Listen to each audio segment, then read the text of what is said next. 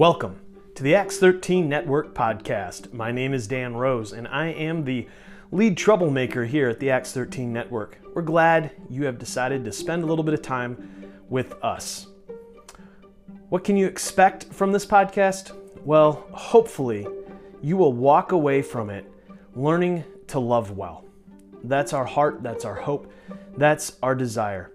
We want to try to help people love well by hearing the words of Jesus, learning the works of Jesus, and following in the way of Jesus. So let's get on to this week's episode.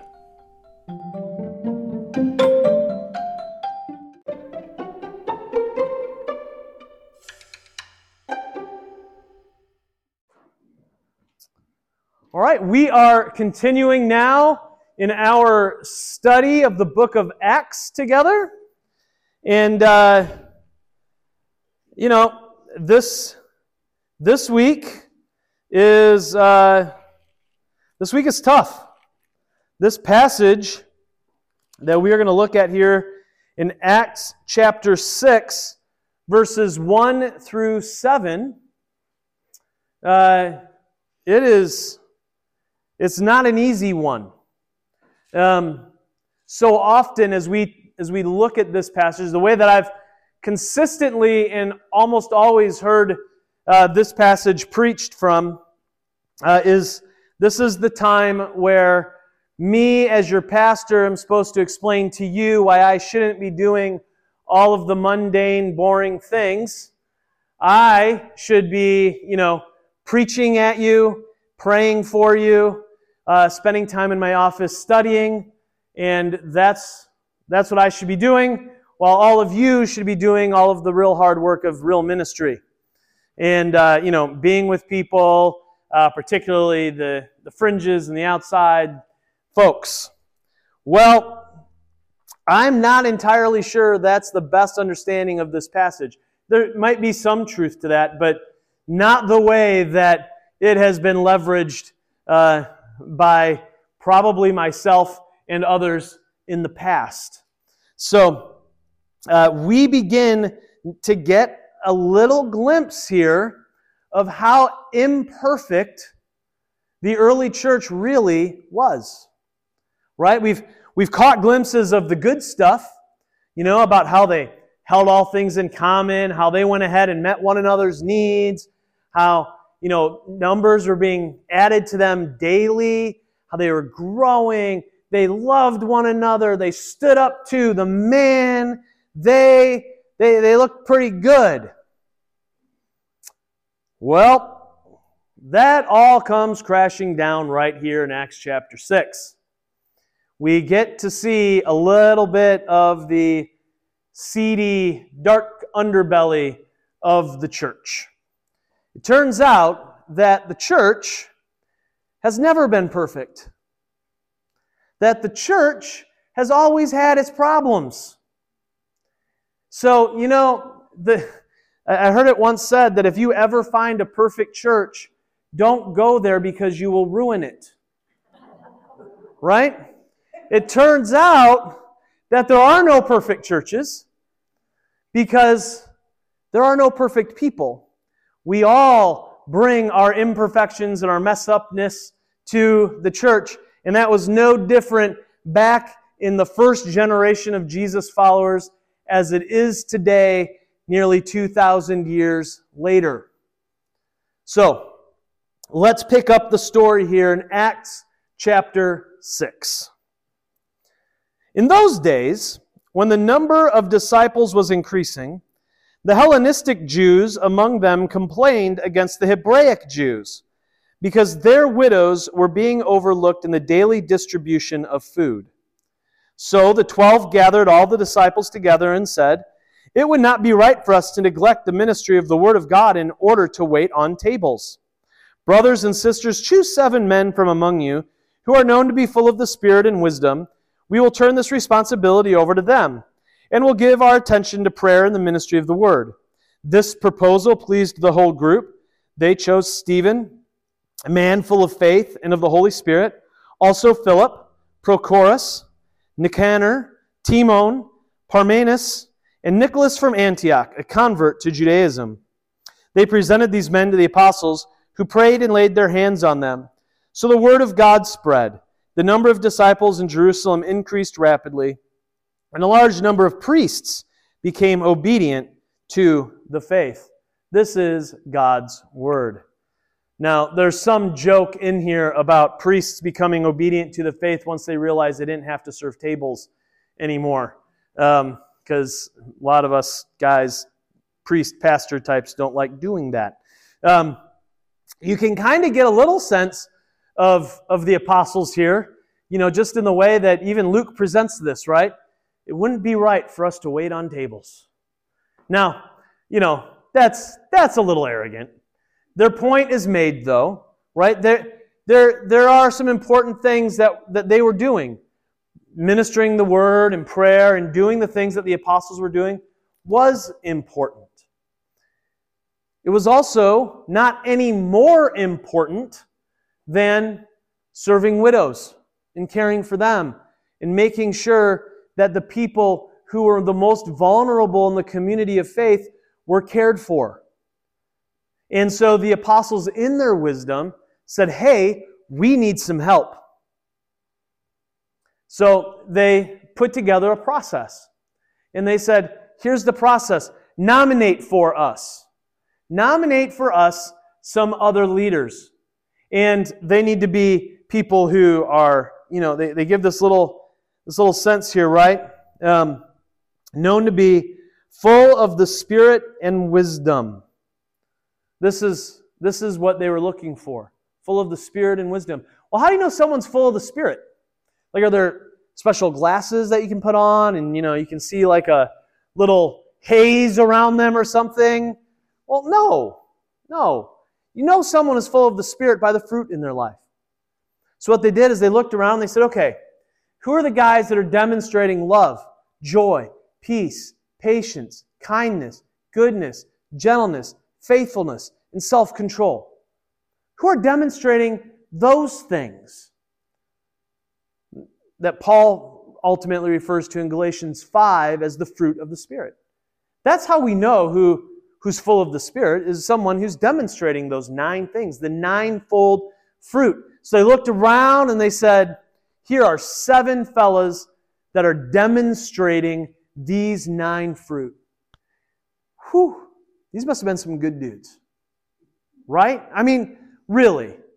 You know, to, to have, amongst all of those people, to be highlighted as someone who demonstrates those things, what an absolutely humbling experience. And it says they also needed to demonstrate wisdom. Wisdom, that is the ability not to just know stuff, but to know how to apply the stuff, to know what to do with the stuff. We live in a day and age where knowledge is off the charts. Information is off the charts. You can know anything you want to know in moments. We don't need any more information, right? We carry, we carry all of human history's knowledge in our pockets, many of us, or in our purses. We don't need more access to information or data or knowledge. What we need is more wisdom we live in a day and age where there seems to be a sincere lack of wisdom.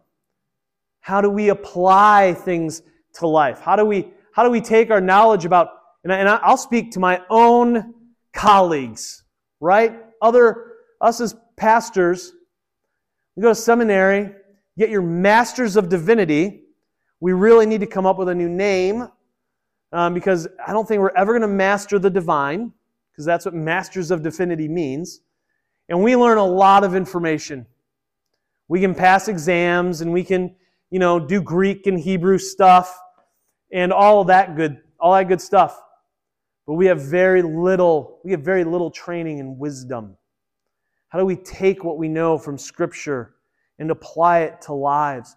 How do we take grace and apply it like a salve into broken hearts and wounded lives? That comes through time that comes through living. That comes from sitting in hospital rooms and holding someone's hand. That just comes from being involved in the lives of people. Young pastors, uh, they don't necessarily have a lot of wisdom older pastors don't necessarily have a lot of wisdom. It, it, is, an, it is a practiced thing. So they looked at these seven guys. They said, Yeah, who are they? Who demonstrates the fruit of the Spirit? Who demonstrates wisdom? These seven guys. And everyone said, That's good. We like it. And then all the numbers increased, it said. Right? Good story. But that and that is typically where the story ends. Because typically what we like to do is ignore the beginning. We typically really like to ignore this opening part of the story. Why did these seven guys need to be like raised up? It really wasn't because the apostles were so overwhelmed with helping out the widows. That really wasn't the issue. The real issue was that you had two different kinds of followers of Jesus in the community. You had Hellenistic Jews and Hebraic Jews, is what, is what Luke tells us. It's interesting, isn't it? They're both Jews. So this isn't like two different ethnicities. These are one ethnicity, two languages. The Hellenistic Jews were Jewish people who only spoke Greek. Perhaps they were Jews from the diaspora where they had been spread out all over the world. They had learned Greek, hadn't learned Hebrew or Aramaic, and now they're back in Jerusalem and they're living there to be amongst the people, to be amongst their own, so to speak. And they're now a part of the, the, the church. They're, they're starting to follow Jesus. They only speak Greek. But then you've got the Aramaic Jews, the Hebraic Jews, the ones who spoke um, Aramaic probably. Probably not Hebrew, not on the daily. Um, most likely spoke Aramaic, but they were still known as the Hebraic Jews because they read the Hebrew scriptures and that kind of thing. You know, the Hellenistic Jews probably read out of the Septuagint. Um, they probably read the Greek version. So, so you've got these two. And the Aramaic Jews within the church said, We're not giving their widows food. Those Greek speakers are below us, they're beneath us. They're not really part of us. They're, they're just those people. Why? Because they speak a different language. They speak Greek. They don't speak Aramaic. They don't speak Hebrew. They speak Greek. They're just kind of less than, second class. And they're not worth our time. And really, we're not going to give the widows food. Think about that for a minute. We, we just got done reading in Acts chapter 5 about how, in Act, or Acts chapter 4 and, and, in, and in Acts chapter 2 about how they shared everything in common. They were taking care of each other. But there was this dark underbelly, right? The, the Hebrew speakers versus the Greek speakers. The Greek speakers were seen to have, have given in to Rome and Caesar. They, they, were, they were the Jews that really weren't faithful. They were, they were the ones that were kind of ashamed of, of being Jews as kind of the way that the Hebrew Jews, Hebraic Jews, probably saw them in some sense. But whatever it was, their widows did not deserve food. They did not deserve to get the help that the Hebraic widows did. So they just simply overlooked them. They said, Oh, Hebrew speaker, here's your food. Greek speaker, nope. Hebrew speaker. And maybe if there was some left over, then maybe it trickled on down to the Greek speaking widows. But by and large, this was a big enough problem that finally the Greek speakers had to come to the apostles and say, Our widows are not being cared for.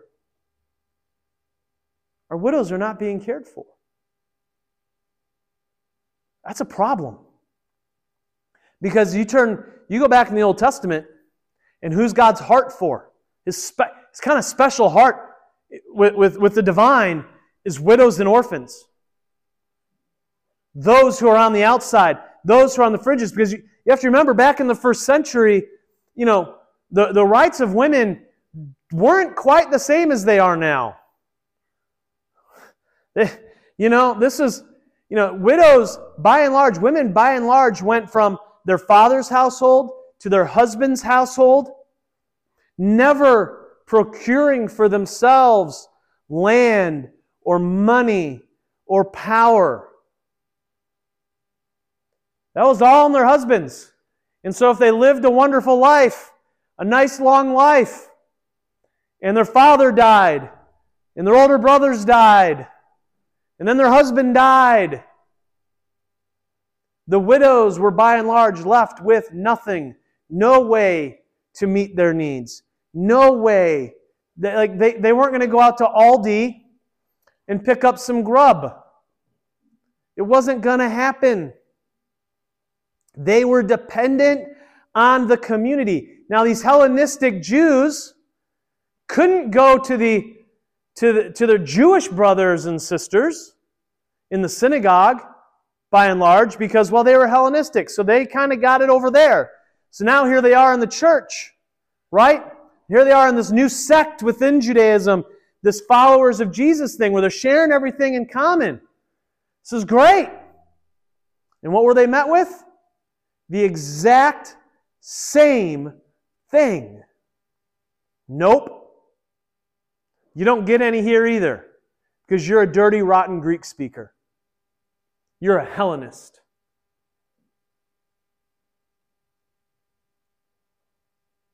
So we want to be just like the early church, right? the early church was broken. The early church was disunified. The early church had issues. But do you notice something that the early church did that maybe we could learn from? And that is this they dealt with it. They stepped right into the middle of it and they dealt with it. They said, Hey, this is happening over here. Our widows are being ignored. Our widows are not being taken care of. And they brought it to the leaders. They said, What are we going to do? The leaders didn't kick it down the road. The leaders didn't say, Well, let's think about that. We'll come back to that at the next session meeting. The leaders didn't say, Let's put a pin in that. The leaders didn't just say, Not sure, let's, let's do a study committee. That's not what the leaders did. Now, the leaders said, Here's a plan. You're right, this is a problem. Here's a plan. Here's what we're going to do. And the whole community said, That sounds good to us. And they, they stepped into the plan, they engaged the plan, and now the widows were being taken care of. The issue wasn't a scarcity problem. Notice the issue really wasn't that there wasn't enough for those widows. It was just that they were being overlooked. The leaders dealt with it. Now you look at the you look at our you look at the church in America, and there are a lot of issues. There are a lot of issues. A lot of, a lot of brokenness, because you got a lot of broken people. we should not, we should not be surprised that there are issues in the church. We just don't like to deal with the issues. We kind of like to be like ostriches and stick our head in the sand. Maybe if we just ignore them, they will go away. Sundays continue to be one of the most, if not the most segregated day in America. In all kinds of ways. It used to just be a segregation uh, by skin color. It used to just be, you know, black churches, white churches, Hispanic churches. We just kind of, they all kind of did this, right? That kind of used to just be the way. Now it's not even that. Now, by and large, it's the most segregated day of the week by ideology. People who think like this, who voted for this guy or that guy, they go to that church, and the other ones go to this church. The people who watch this news channel go to that church. The people who watch that news channel go over to this church segregated in all kinds of ways. It's a mess. It's a mess. And we've got to deal with it. We've got to deal with it. We have got to figure out how do we love people who we consider to be dirty, rotten Hellenists? The first thing we have to do is we got to identify them. So, who's your those? Who, who for you are the widows that you would kind of sit back and go, maybe if there's enough, mm, possibly, I will think about maybe giving you something. Whose widows would you kind of say, go to the end of the line? I mean, that, that in some sense is what the Hebraic Jews were doing to the Hellenist Jewish widows. You guys go to the end of the line. And then we're going to make sure that there's not enough for you. Who are those people for you? And you're going to have to get honest. And, and the reality is, is we all have those people. We all have people who we look out at the world and say, I would really prefer them not to get this. And the really scary thing for some of us, for some of us, and I think if I get real honest, myself included, is it's not, there, there's probably nobody, we're probably sitting here thinking, you probably just ran through in your head and said, no, I'd, I'd help any widow out. Okay, maybe you would, and probably I would too. But what gets real scary is when we start asking the question of who really doesn't deserve grace?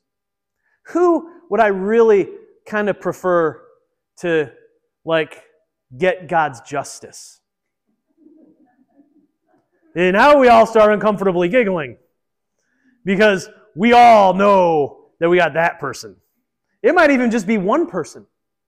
It might not be a whole bunch of people, it just might be one person. That one person that you're like, oh, I would love to smite the heck out of them. I would, I would love to see be there when the lightning bolt comes down. Because woohoo, that will be awesome. Right? And we all giggle uncomfortably because we know the truth of which I speak. That's your Hellenist. That's your person that if they were a widow, you would make sure the food ran out right before them. go, oh, sorry, just ran out. Try again next week if you're still alive. That's, it's, I don't know about you, my hands are sweating a little bit as, as I think about that reality because it's entirely too uncomfortable. We need to follow what we see the example of the early church when they were confronted with this blind spot because I think I think maybe for them I want to give them the benefit of the doubt that it was a blind spot. They're, they're a part of their culture, they're a part of their world, right? The Hellenists and the Greek speakers, they had issues. They, they were they were people of their time. But when they were confronted with this aspect of, of sin that they needed to deal with, they didn't kick the can down the road. They dealt with it. Guys, we need to deal with it. We all giggled uncomfortably enough to know that we got some of this in us too. We've got Hellenists that, that we just want to kick to the side. So, who is it? Who is it for you as an individual? I want you to evaluate that. I want you to think about that. I want you to wrestle with that. But then, I want you to think about our congregation. Who is it as a congregation that we would say, we're probably not the congregation for you? right? If they came walking in. Maybe, maybe it's that homeless person who is, you know, standing at the on-ramp and one Sunday found their way in here. Not smelling great, hadn't been able to take a shower in a couple of weeks. Maybe they're the one that we're kind of like, hmm, there's a better place. Maybe, maybe I, I don't know who it is, but who, whoever it is, we, we need to figure it out. And it's probably rooted in our individual stuff, in our individual struggles. So if we can identify are them, are those, and say, yeah, who are they? Then we can, we can be prepared if they ever show up here to love them, to embrace them, to accept them into the body of Christ. Because what we see here in the beginning of Acts chapter 6 is that whether you're a Hellen, whether you're a Hellenist or a Hebraic Jew, you are welcome. There's to be unity in the body of Christ. We are all we are all saved by this one Savior, by this one King of Kings, by this one who showed up in Jerusalem and, and went to the cross. Right? And it's real easy to say. It's real different when you're faced with a real life person who you stare at them and think, I really hate you. I really do. That's when it gets real. And that's when it gets tough. But hopefully, we'll be like the early church and not just ignore it, not just wash it away, not just try to tuck it under a, a, a rug somewhere or be like a you know high school kid that takes their dirty room and just shoves it all underneath their bed or into their closet and close the door real quick to make it look company clean. Closet was my move, by the way. Didn't leak out. You closed the door. We got to get ready for it. We, we have to deal with it. You have to deal with it on an individual level. And then we've got to figure it out. What does that look like on a congregational level? Because if each of us can deal with it one, one at a time, and then if congregations can begin to deal with it, congregation at a time, whew, all of a sudden it changes. It changes on a, on a larger scale. And maybe, maybe some transformation takes place. And maybe once again, in the same way that this passage ends, we would see the same thing happen. So the word of God spread. The number of disciples in Jerusalem increased rapidly, and a large number of priests became obedient to the faith. I think the biggest thing that's hindering the Word of God from spreading now is the fact that so many of us have so many those people. We've reached all the people that are just like us. Who are those people? Let's take the word to them. Let's take grace to them. Let's, let's demonstrate love and love and grace and mercy to those people in the same way that we saw here in the beginning of our family story. Would you pray with me? Heavenly Father, thank you for this morning. Thank you that as we as we gather here, while not perfect, we we know that that Jesus is. We know that Jesus' heart for the world is bigger than ours. That for Jesus, there was no those or they or thems. So, would you help us to follow in His way? Would you open our, our, our hearts and our minds and show us who our Hellenists are so that we, in turn, might love them well? And we pray this in Jesus' name. Amen.